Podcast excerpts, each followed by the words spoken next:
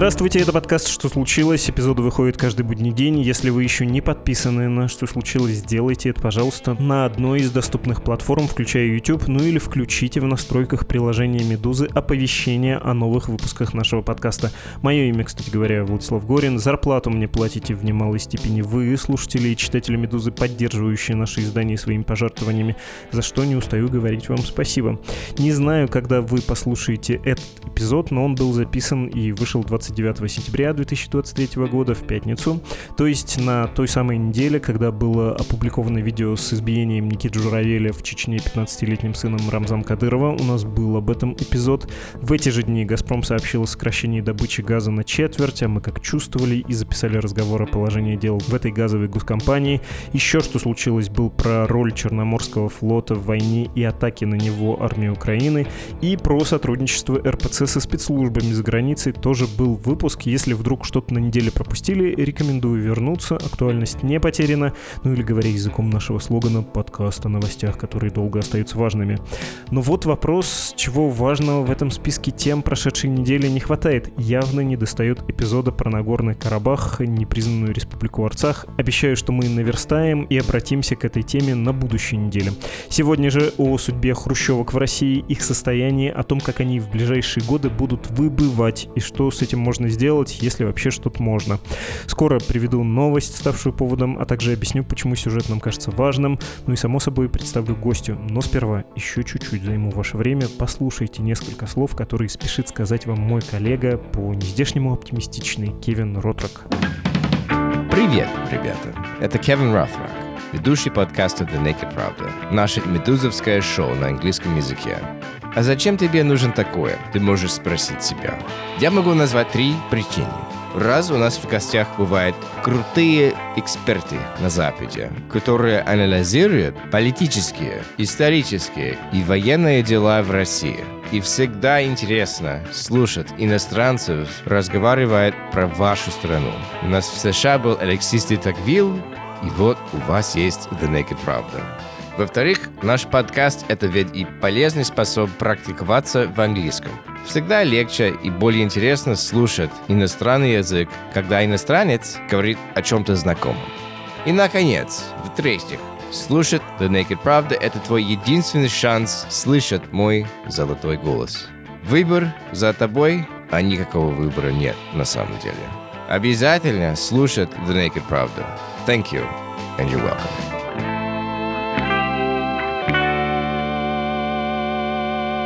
Небольшое нудное уточнение. Вы же тоже не расслышали, кто там у них есть в Америке. Вот в этом фрагменте про кого сказал Кевин? У нас в США был Алексис де Таквилл. Я, признаюсь, понял только со второго раза Алексис де Таквиль. В русской традиции с мягким знаком на конце Таквиль. И сдую пульса своих университетских воспоминаний. Это мыслитель, который поехал в первой половине 19 века из Европы в заатлантическую глушь, в Северную Америку, а потом вернулся в цивилизованный мир. Причем вернулся, без иронии, со смелой мыслью, которую которую изложил на бумаге, и звучала она действительно в то время оригинально. Мол, там, в провинциальной американской дикости, кажется, прорастает республика, которой, как знать, может быть, уготовано великое будущее. В общем, у американцев есть Детаквиль, а у нас есть Кевин. Какой восторг. Теперь вы точно не можете отказать себе в удовольствии подписаться на Naked Правду по ссылке в описании.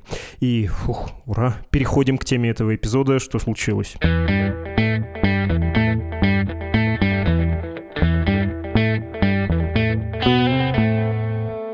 С нами Мария Мельникова, городская планировщица и научная сотрудница Центра компетенции по крупным жилым массивам в Берлине. Здравствуйте, дорогая Мария. Здравствуйте.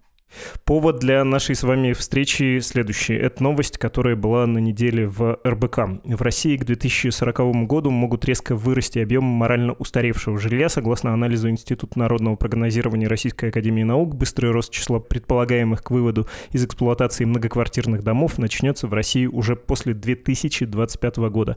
Объем многоквартирного жилищного фонда, который начнет достигать условного срока предельной эксплуатации и требовать обновления в агломерациях, возрастет к 2040 2040 году с текущих 2 миллионов квадратных метров в год до 5 миллионов квадратных метров в год. По оценке института, к 30 году прирост объема устаревшего жилья в стране составит 54 миллиона квадратных метров, в 2035 году 130 миллионов квадратных метров, к 2040 году 2016 миллионов квадратных метров. Выводы. Надо строить сейчас уже по 120 миллионов квадратных метров в год, и нужно сравнить да, с чем-то эту цифру, чтобы понять, насколько она адекватная. Для понимания, прошлый год в Российской Федерации был рекордным в смысле ввода жилья в постсоветской России, я имею в виду. Конкретная цифра 102 миллиона 700 тысяч квадратных метров, но есть сразу несколько «но», при том, что даже эта цифра, 100 с небольшим миллионов, не дотягивает до искомой желаемой 120. Ну так вот, есть еще несколько «но».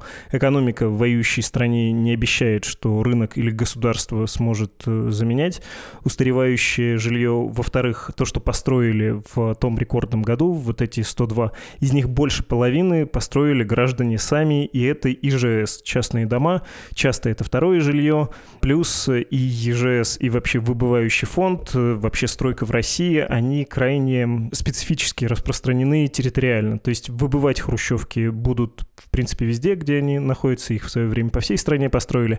А строительство сейчас нового жилья ведется в нескольких вот буквально точках, ну, в общем, рядом с агломерациями большими, в самих агломерациях. И четверть всего ввода по итогам 2023 года обеспечили всего три региона.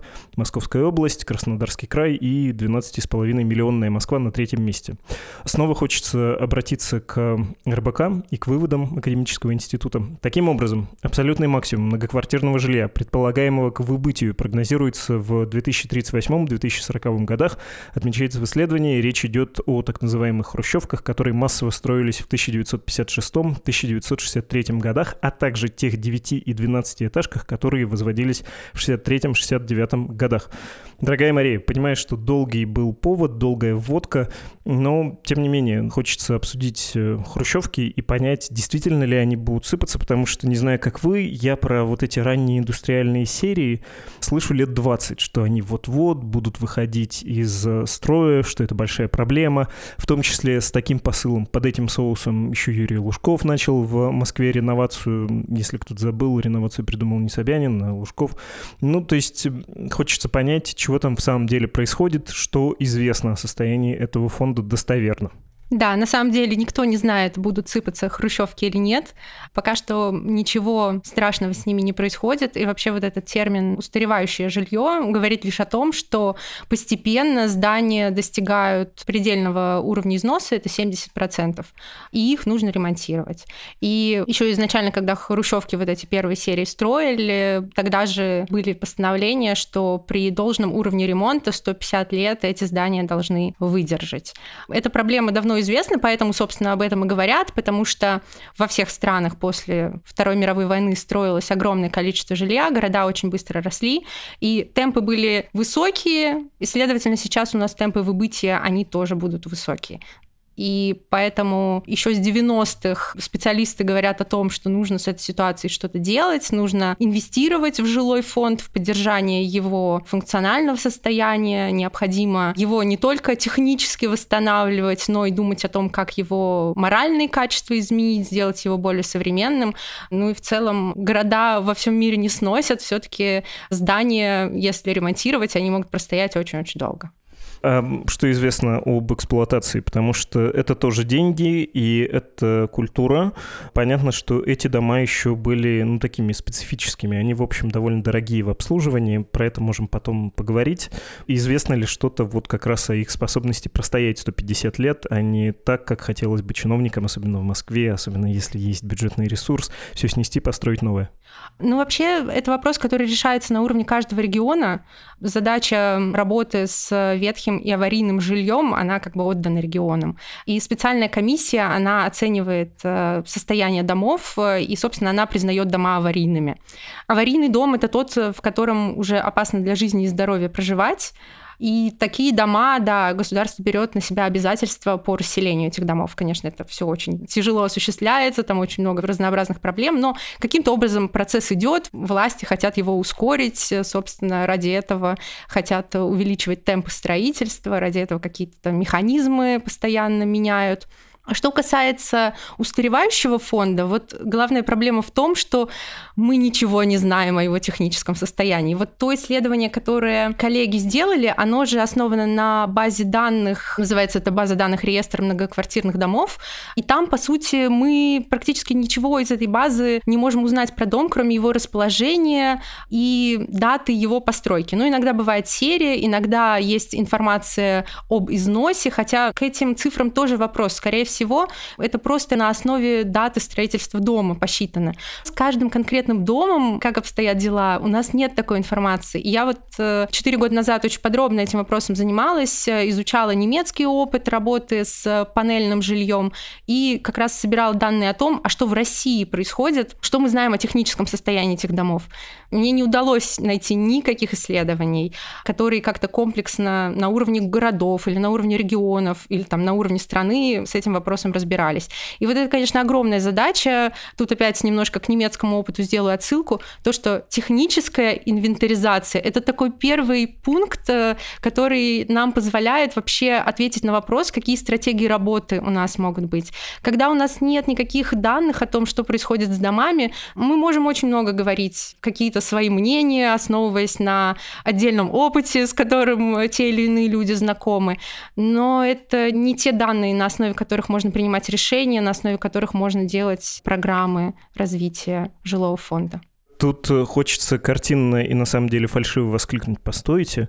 Почти 10 лет назад уж э, скоро будет прошла реформа, появились фонды капитального ремонта в регионах, и каждый человек, который в России платит за квартиру, там есть строчка «капремонт», эти деньги поступают в общий котел, там по-разному можно решить, чего с ними делать, еще зависит от э, формы управления домом, но можно не вдаваться, да, и как бы государство наладило систему, при которой ты платишь, и накопленные деньги потом в какой-то момент будут потрачены на то, чтобы твой дом был отремонтирован. Если ты живешь, не знаю, в Свердловской области, ты можешь зайти на сайт э, фонда капремонта и посмотреть, в каком году твой дом отремонтируют.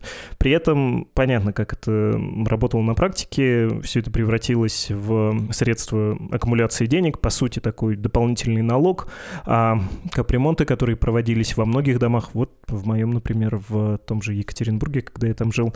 Ну, это сущий кошмар. То есть, по сути, ничего не было сделано. Все весьма формально проводится. Работы контролировать трудно. Непонятно зачем.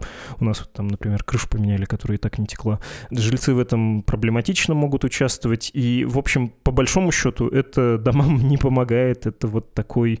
Не хочется употреблять затертое слово «распил», но ничего другого не приходит на ум. Ну, в общем, такая активность ради активности, ради освоения этого бюджета. Давайте поговорим про вот вот эту реформу, почему ее, в общем, можно назвать провальной, и почему она не помогает, хотя должна была? Здесь, конечно, с одной стороны, с вами хочется согласиться, с другой стороны, хочется встать на защиту огромного количества людей в России, которые занимаются капитальным ремонтом, работают в этой сфере и все-таки как-то пытаются что-то делать, ремонтировать тот фонд, который слишком быстро устаревает. И ну, люди пытаются что-то делать. Есть огромное количество некоммерческих организаций, которые в этой сфере работают, и в экспертов. В общем, эта проблема, она давно понятна, и создание фондов капитального ремонта — это во многом был такой специфический ответ Российской Федерации на эту проблему. А вообще, вот я еще небольшое отступление сделаю, что термин «капитальный ремонт» — это что-то такое абсолютно постсоветское, потому что на английский язык его практически невозможно перевести, и вот объяснить объяснить иностранным коллегам, что такое капитальный ремонт, это сложно, потому что Капитальным ремонтом можно назвать все, что угодно. Это и отдельно ремонт фасадов, ремонт подвалов, ремонт крыши, замена окон, замена лифта. То есть буквально можно какой-то один элемент из этого выполнить и сказать, что в доме произошел капитальный ремонт. В иностранной практике, когда говорят о восстановлении здания техническом, все-таки больше используют термин модернизация, то есть комплексно приводят дом к современным стандартам. И, следовательно, после этой модернизации дом еще еще в течение какого-то времени, кстати, обычно это 30-летние промежутки, потому что разные конструктивные элементы, они устаревают с разной скоростью в здании. И вот мы сделали эту модернизацию, и 30 лет можем не думать. Потом уже смотрим, что дальше делать. А у нас были созданы региональные операторы капитального ремонта в каждом регионе. Они сделали программы капитального ремонта 30-летние, что тоже вызывало с самого начала вопросы, потому что ну что можно спланировать на 30 лет вперед. А также, конечно, тут могут быть более успешные практики, которые мне неизвестны, но те программы, которые я видела, они тоже построены на основании вот этой базы данных, которая есть э, в системе ЖКХ, просто по году постройки.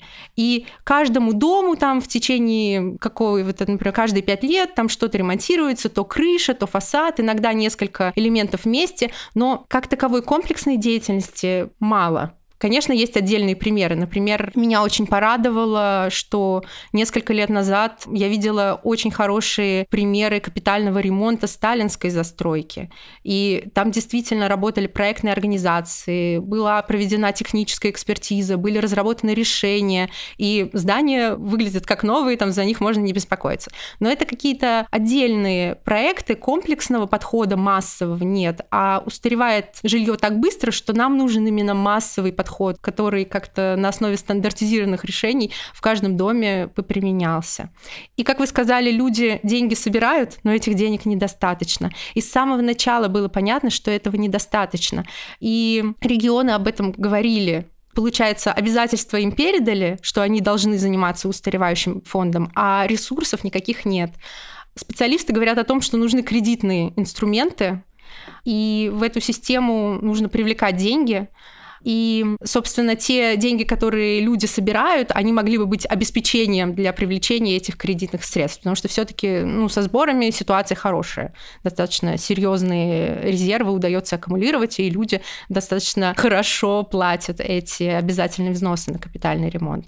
Но каких-то положительных примеров за почти 10 лет существования этой системы пока что не возникло. И, конечно, все понимают, что та практика, которая есть, она нам не позволит решить ту проблему, проблему, которая перед нами стоит. Я понимаю, что довольно прочно все равно сидит вот это представление, в том числе у людей, которые там выбирают себе квартиру, чтобы купить на вторичном рынке, что хрущевки — это что-то недолговечное, недолго простоит. Вы когда говорили про 150 лет, надо полагать, речь идет в первую очередь о железобетоне, да, о металлических э, конструкциях, что вот они примерно настолько рассчитаны. Но можете мне объяснить, как может выглядеть ужасный сценарий? Вот ничего не делать, если то что случится? Этот гигантский совершенно построенный при Хрущеве и позже. Жилой фонд, он каким образом себя поведет. Я апокалиптичную картину, но совершенно ни на чем не основанную, легко могу нарисовать, что вот они буквально начинают сыпаться, или в них становится невозможно жить, потому что заменить, скажем, коммуникации дороже, чем бросить да, это жилье, или там очень дорогая коммуналка, и все это приходит в негодность, как в какой-нибудь Воркуте, и люди оттуда просто уходят. И вот мы наблюдаем, как э, поселки городского типа или небольшие средние городки, которые, в отличие от мегаполисов, в первую очередь Москвы, не могут себе позволить э, большие бюджетные траты на все это, они лишаются массы недорогого, все еще сравнительно современного жилья, все еще, наверное, достаточно экономичного, поскольку они, собственно, были рассчитаны да, на системы центрального отопления, на системы центрального водопровода и прочее, прочее. Все вот это вот приходит в негодность и архаизируется. Но я не знаю, насколько обоснованно эту апокалиптичную картину, в общем-то, рисовать. Да, у меня на самом деле в голове тоже есть такая апокалиптичная картина. У меня нет ответа, как это будет э, развиваться. И, собственно, вот этот страх такой ситуации, он меня пять лет назад и привел в то, чтобы как-то более плотно заниматься этой темой и разбираться, что вообще может быть, что сейчас, как обстоит ситуация. Уже многие хрущевки, они являются аварийными домами. Плюс мы очень часто видим в новостях э, информацию о том, как взрывается газ, например, и дом становится аварийным после этого. Эти дома расселяются. Что хрущевки все станут одновременно аварийными, конечно, сложно представить, потому что все-таки капитальным ремонтом занимаются уже давно, и что-то с этими зданиями делают. Конечно, не со всеми, но с некоторыми явно. Плюс э, условия эксплуатации совершенно разные. У нас огромная страна, разные климатические условия. В разных климатических условиях этот фонд ведет себя по-разному. То есть представить себе картину, что прям весь фонд одновременно становится аварийным, я себе не могу, но то, что это будет очень тяжелая ситуация, ситуация с аварийным жильем, и она будет намного тяжелее, чем та ситуация, которая у нас сейчас, это безусловно.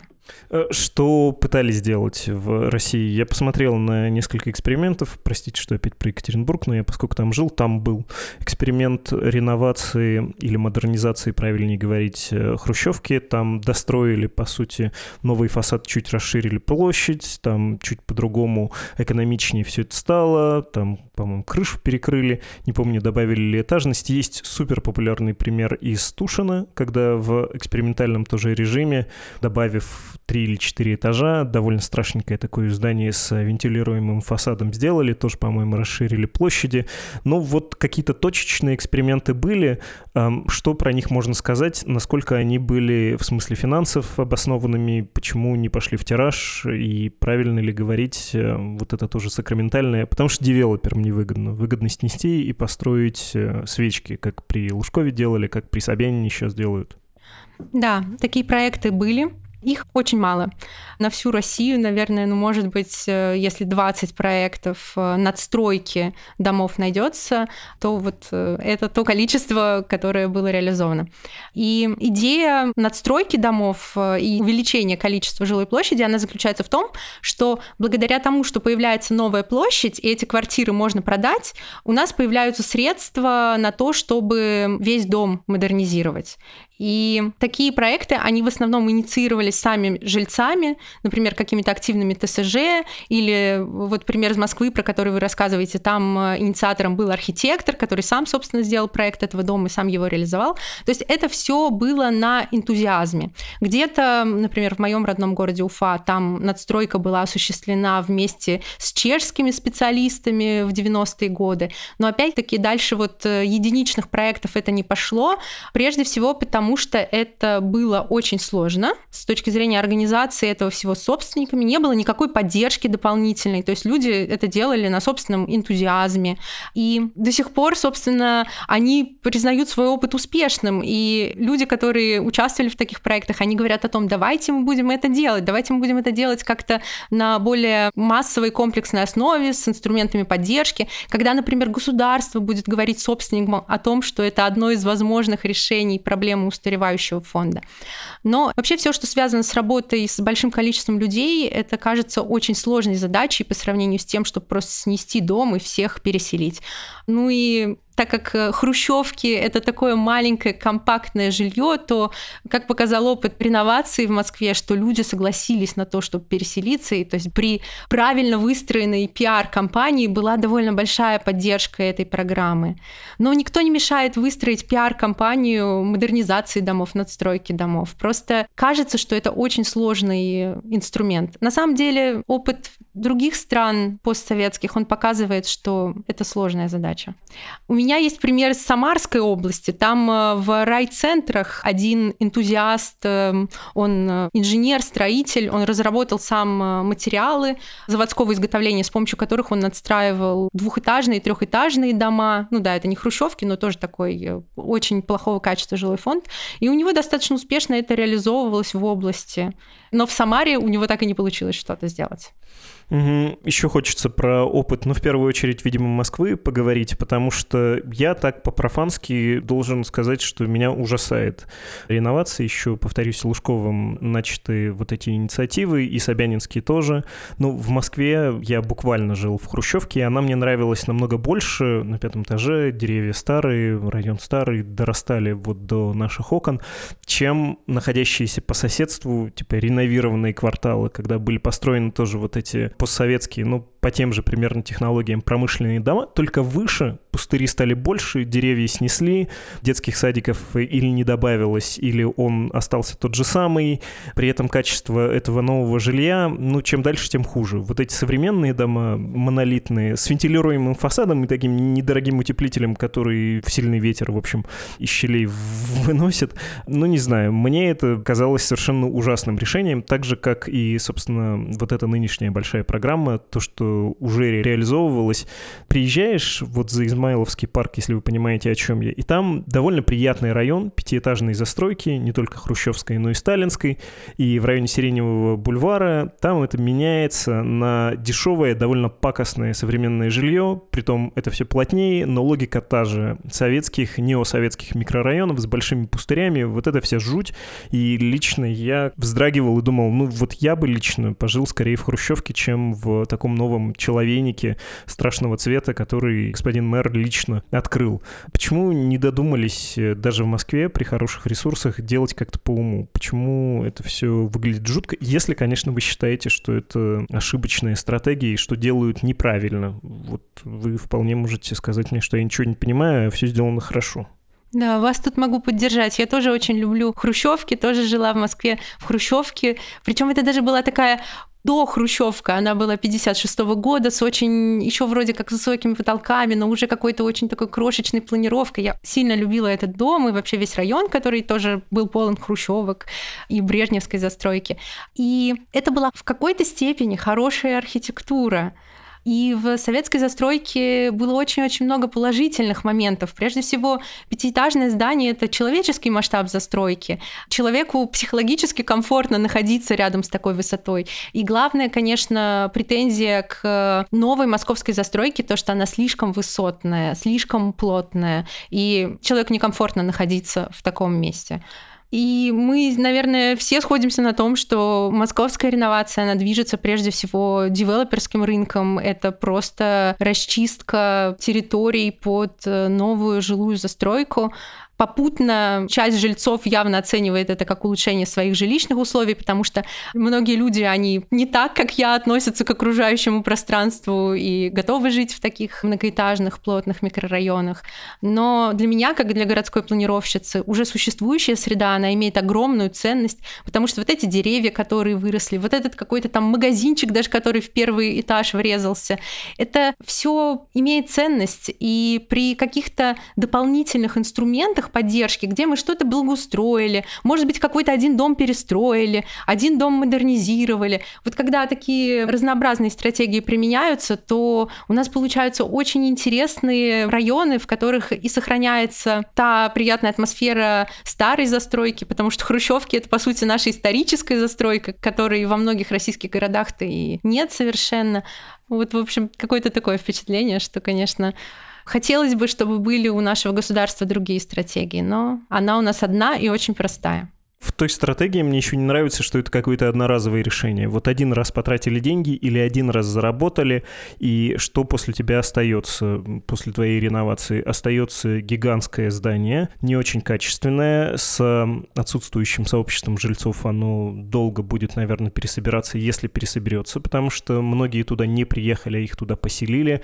Любой, кто въезжал в новостройку в России, ну и в старый дом, это тоже чуть позже пришло, знает, что одновременно, когда люди люди туда заселяются, они сразу создают чат или чаты, начинают общаться, и это прикольно. Это хорошо, особенно если дело происходит в Москве, у всех довольно высокий уровень доходов, и как-то вообще среда поблагополучней. Это настраивается. Когда вас туда свезут, ну, не знаю, наверное, с этим будет труднее. Во всяком случае, опыт э, более экстремальный показывает, что может совсем все в плохую сторону пойти. Я говорю там про всякие подмосковные жилые комплексы, которые иногда принято называть гетто, но, конечно, это неправильный термин.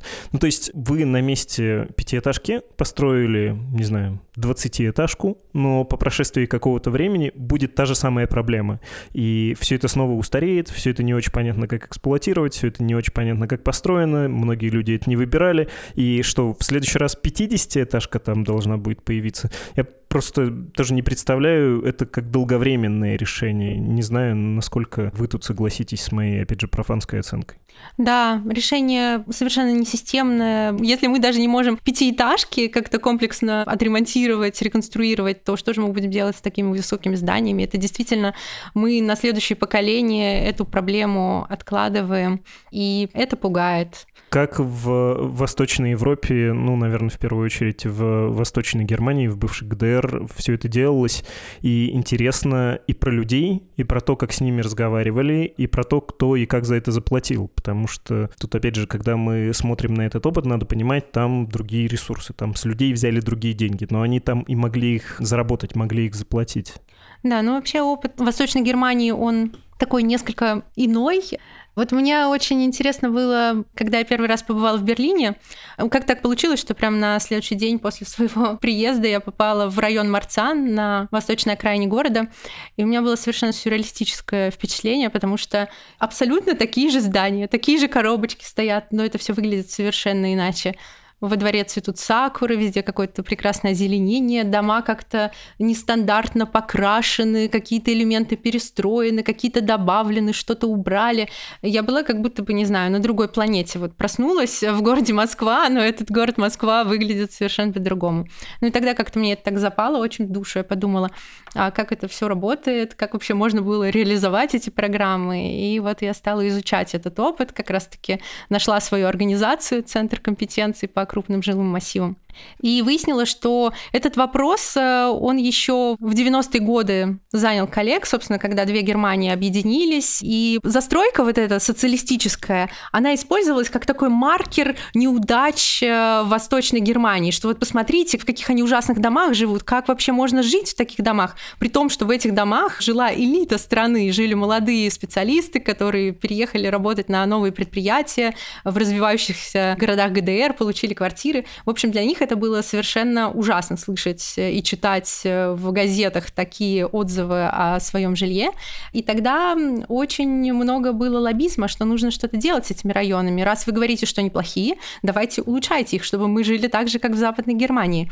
И, конечно, что очень сильно отличает опыт э, Восточной Германии от опыта большинства стран бывшего социалистического блока, это то, что там не было бесплатной приватизации. Там не было той ситуации, которая была в нашей стране, когда просто дома в таком состоянии, в каком они есть, которые уже на тот момент в 90-е нуждались многие в капитальном ремонте отдельных конструкций, просто передали жителям и сказали, а теперь это ваше, и не дали никаких инструментов, чтобы как-то управлять этим фондом, чтобы что-то с ним делать, не создали никаких инструментов поддержки. В Восточной Германии все было, конечно, по-другому. Там большая часть этого фонда, она сохранилась как арендное жилье, там были созданы муниципальные жилищные компании, которые очень мощные игроки развития этих районов, которые вместе с городской администрацией работают. И были реализованы специально программы модернизации, которые сначала вот была тестовая фаза, когда они все изучили, как все устроено, потом протестировали эти решения на реальных зданиях, потом, когда были уверены в том, что это будет работать, уже на весь фонд э, эти стратегии применили. И только потом часть фонда они приватизировали. Поэтому этот опыт, конечно, для нас недостаточно релевантный. Нам интереснее смотреть на другие страны социалистического блока, например, на страны Балтики. Мне вот больше всего нравится опыт Литвы, где как раз-таки вместе с немцами были с э, начала 2000-х программы запущены модернизации зданий, были созданы, что самое главное, финансовые механизмы дешевых э, кредитов, чтобы сообщества собственников могли их брать. Также с юридической точки зрения сообщества собственников они стали такими более мощными игроками на этом рынке. Но это не так-то просто было. То есть первые 10 лет программа реализовывалась очень тяжело, а потом в начале 2010-х там произошли изменения, когда людям стали больше поддержки оказывать такой технической, административной, когда появилось очень много управляющих, которые как бы для жителей этот проект реализовывали. И вот с тех пор Литва демонстрирует большие успехи и темпы роста домов, которые участвуют в программе, они очень очень хорошие. С хрущевками что там происходит?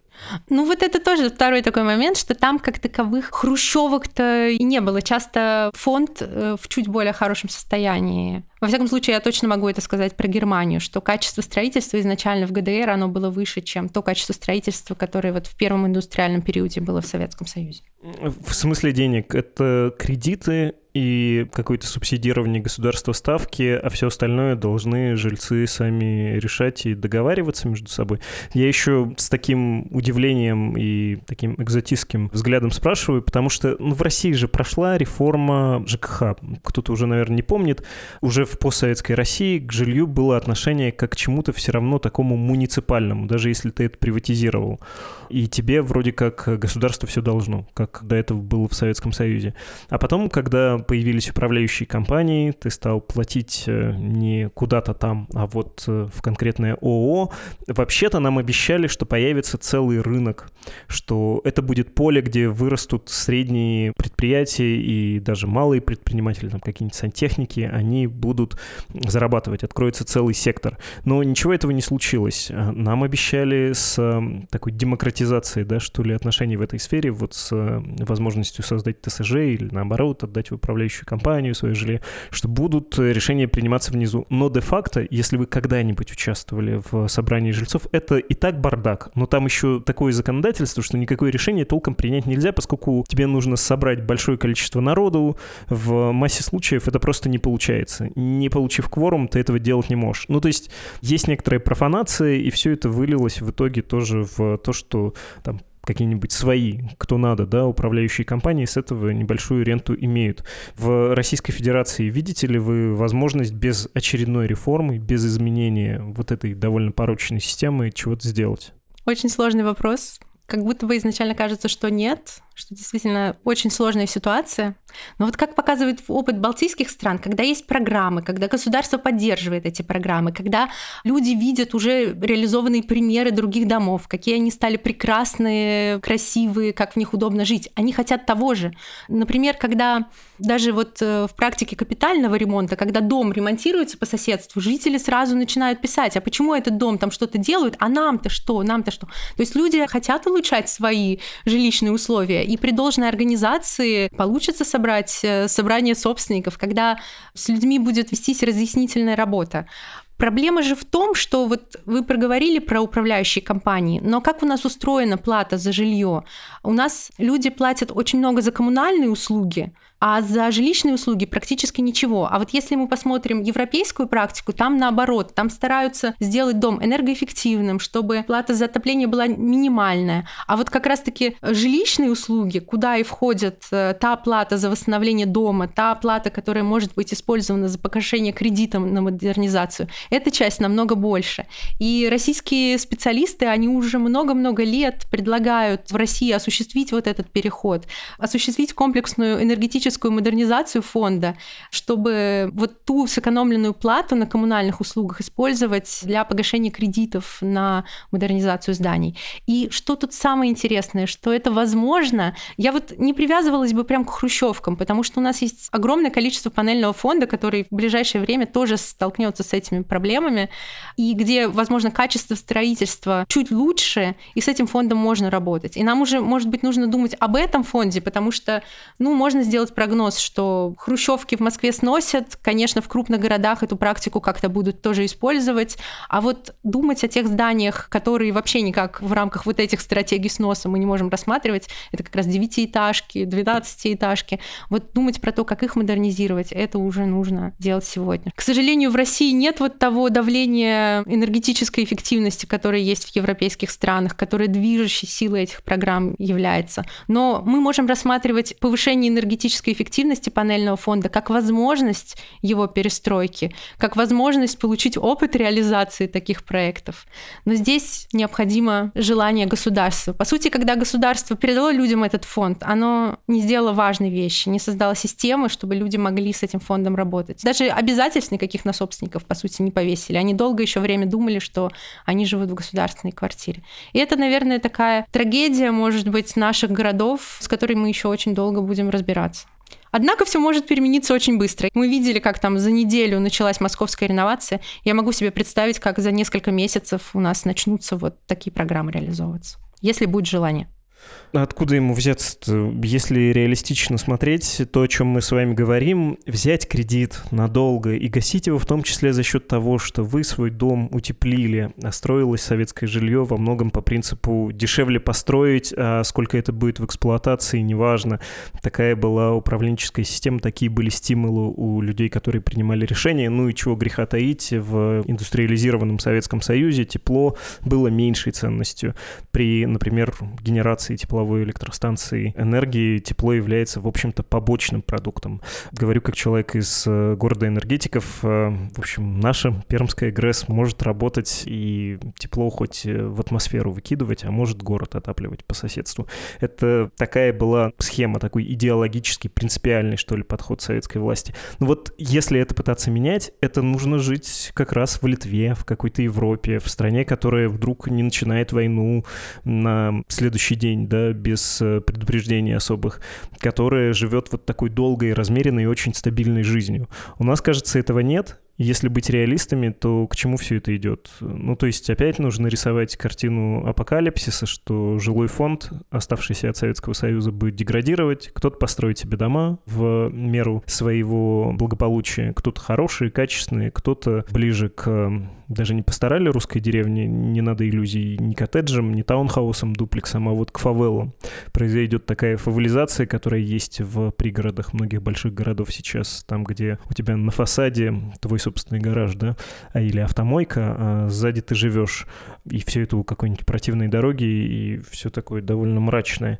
Ну и плюс, конечно, многочисленные вот эти парнасы, мурины и прочие человейникоподобные ужасы. Реалистично глядя, это вот все в ту сторону движется. Как будто бы да, но я думаю, что когда тенденции увеличения аварийного фонда, которые коллеги в своем исследовании рассчитали, они начнут приближаться к нам, то, конечно же, какие-то альтернативные механизмы капитального ремонта будут внедряться. Уже сейчас говорят о том, что нам нужна комплексная реконструкция зданий, нужен комплексный подход к капитальному ремонту. То есть люди это понимают. Я думаю, что эта же система, в ней огромное количество человек, и эти люди работают над этим. Я думаю, что в какой-то степени что-то им удастся сделать. Можно еще приведу пример Казахстана, потому что Казахстан, казалось бы, авторитарная страна, но там уже последние десятилетия очень активно ведутся разговоры о модернизации панельного фонда, и я думаю, что в Казахстане может быть даже еще более худшее качество застройки, чем во многих российских городах, и там очень много инициатив, бюджетные кредиты были, что люди могут бесплатно под 0% брать деньги для того, чтобы свои дома перестраивать. Но, конечно же, опять вот это вот все упирается в бесплатную приватизацию, то, что такая сложная ситуация с управленческими вопросами, но тем не менее они пытаются. У них уже есть реализованные проекты, они совершили ряд реформ в сфере ЖКХ по повышению дееспособности объединений собственников. И сейчас какое-то движение идет. То есть они понимают, что им это нужно, во всяком случае, уже и на уровне государства тоже. Вопрос, насколько быстро они начнут пытаться это реализовывать. Мы также понимаем, что вот эта вот ситуация, когда у нас все собственники, и собственники очень бедные, это ситуация, которая ни к чему хорошему не приведет. И, конечно же, сложно представить, как это будет, но то, что России нужны какие-то альтернативные формы собственности, это тоже важный вопрос. Например, вот в Германии есть такая форма жилищные кооперативы, когда как бы не каждый человек владеет квартирой, а человек владеет паем в кооперативе, а уже кооператив э, владеет зданием. И вот когда мы создаем такой кооператив, который объединяет, например, очень много разных зданий, то этот кооператив, он становится очень мощным финансовым игроком, он аккумулирует э, все свои средства. По сути, это такая управляющая компания, но которая как бы работает для жителей. Сами жители создают эту управляющую компанию и действуют исключительно в собственных интересах. Также мы можем представить, что управляющие компании какую-то более активную роль модернизации фонда на себя возьмут, если ситуация станет уж очень критической. Ну, хочется верить, что чем хуже будет ситуация, тем все-таки какие-то меры будут э, приниматься хотя бы на региональном уровне, потому что у нас не Бразилия, мы не можем жить в фавелах, у нас очень холодная зима, нам нужно жилье, нам нужно делать что-то с жилым фондом. Ну, две проблемы. Деньги. У государства их все меньше, точнее, тратит оно их не туда, куда следовало бы, не на благо собственным гражданам. И, во-вторых, непредсказуемость. Ну, то есть, опять же, на месте жильца, который чего-то хочет планировать на десятилетия вперед, Я себя не представляю. Это какой-то очень наивный взгляд. Завтра в России все может перемениться на 180 градусов, и все твои накопленные деньги во что-нибудь превратятся в пыль. Или с тобой что-то будет, в армию тебя призовут. Ну, то есть, кажется, тут еще большая фундаментальная проблема, и ее тоже невозможно не замечать. Мне бы тоже очень хотелось, чтобы деньги тратились на жилой фонд, на то, чтобы гарантировать процветание наших городов, поселений в России в будущем. Но это явно не люди должны двигать такие программы. Такие программы может только государство. Я могу представить, как на уровне региона можно такое создать. Создать условия для того, чтобы люди действовали. Очень-очень много поддержки нужно людям, но когда люди увидят эффект, собраться несколько раз, чтобы твой дом вошел в программу, чтобы получить деньги на свой дом, люди будут это делать. То есть это такое минимальное действие, которое необходимо. Плюс можно там какие-то санкции вести для тех, кто, например, не соглашается. Например, если они получают, э, кажется, в Литве такое есть, если они получают какие-то социальные выплаты, поддержку социальную жилищно-коммунальных услуг, но не участвуют в таких программах, они лишаются этих выплат. То есть систему создать можно, и хотелось бы, чтобы она была когда-то создана. Во всяком случае, есть очень-очень много опыта уже, как это можно сделать, который не только такой далекий европейский, а который вон из нашего ближнего Казахстана. Образы желаемого будущего в Литве и в Казахстане вы нарисовали, апокалиптические картины, ну, тоже нарисовали. Будем тайно надеяться, что все-таки что-то хорошее будет э, реализовано, а не вот эти страшные картинки станут реальностью. Спасибо большое, Мария. Спасибо вам. Пока что оптимизма не очень много, к сожалению. Это была Мария Мельникова, городская планировщица и научная сотрудница Центра компетенции по крупным жилым массивам из Берлина.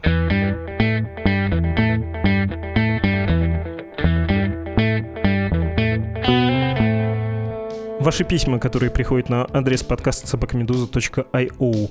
Макс написал, мне показалось, что в последних эпизодах ваших подкастов вы иногда изображаете позицию, которая кажется довольно людоедской. В частности, в разговоре с Павлом Лузиным вы излагали логику Башара Асада. Интересно, не мешает ли вам это морально? Как вы справляетесь с такой ролью? Я понимаю, что вы делаете это исключительно для демонстрации различных точек зрения в дискуссии, но все же.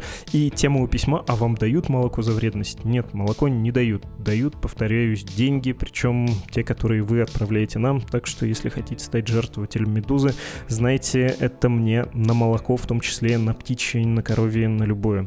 Ну и нет меня, когда я излагаю какую-то альтернативную точку зрения, надеваю чужую маску, никак внутри не корежит. Это такая игра в дьявола, как говорилось в средневековых диспутах.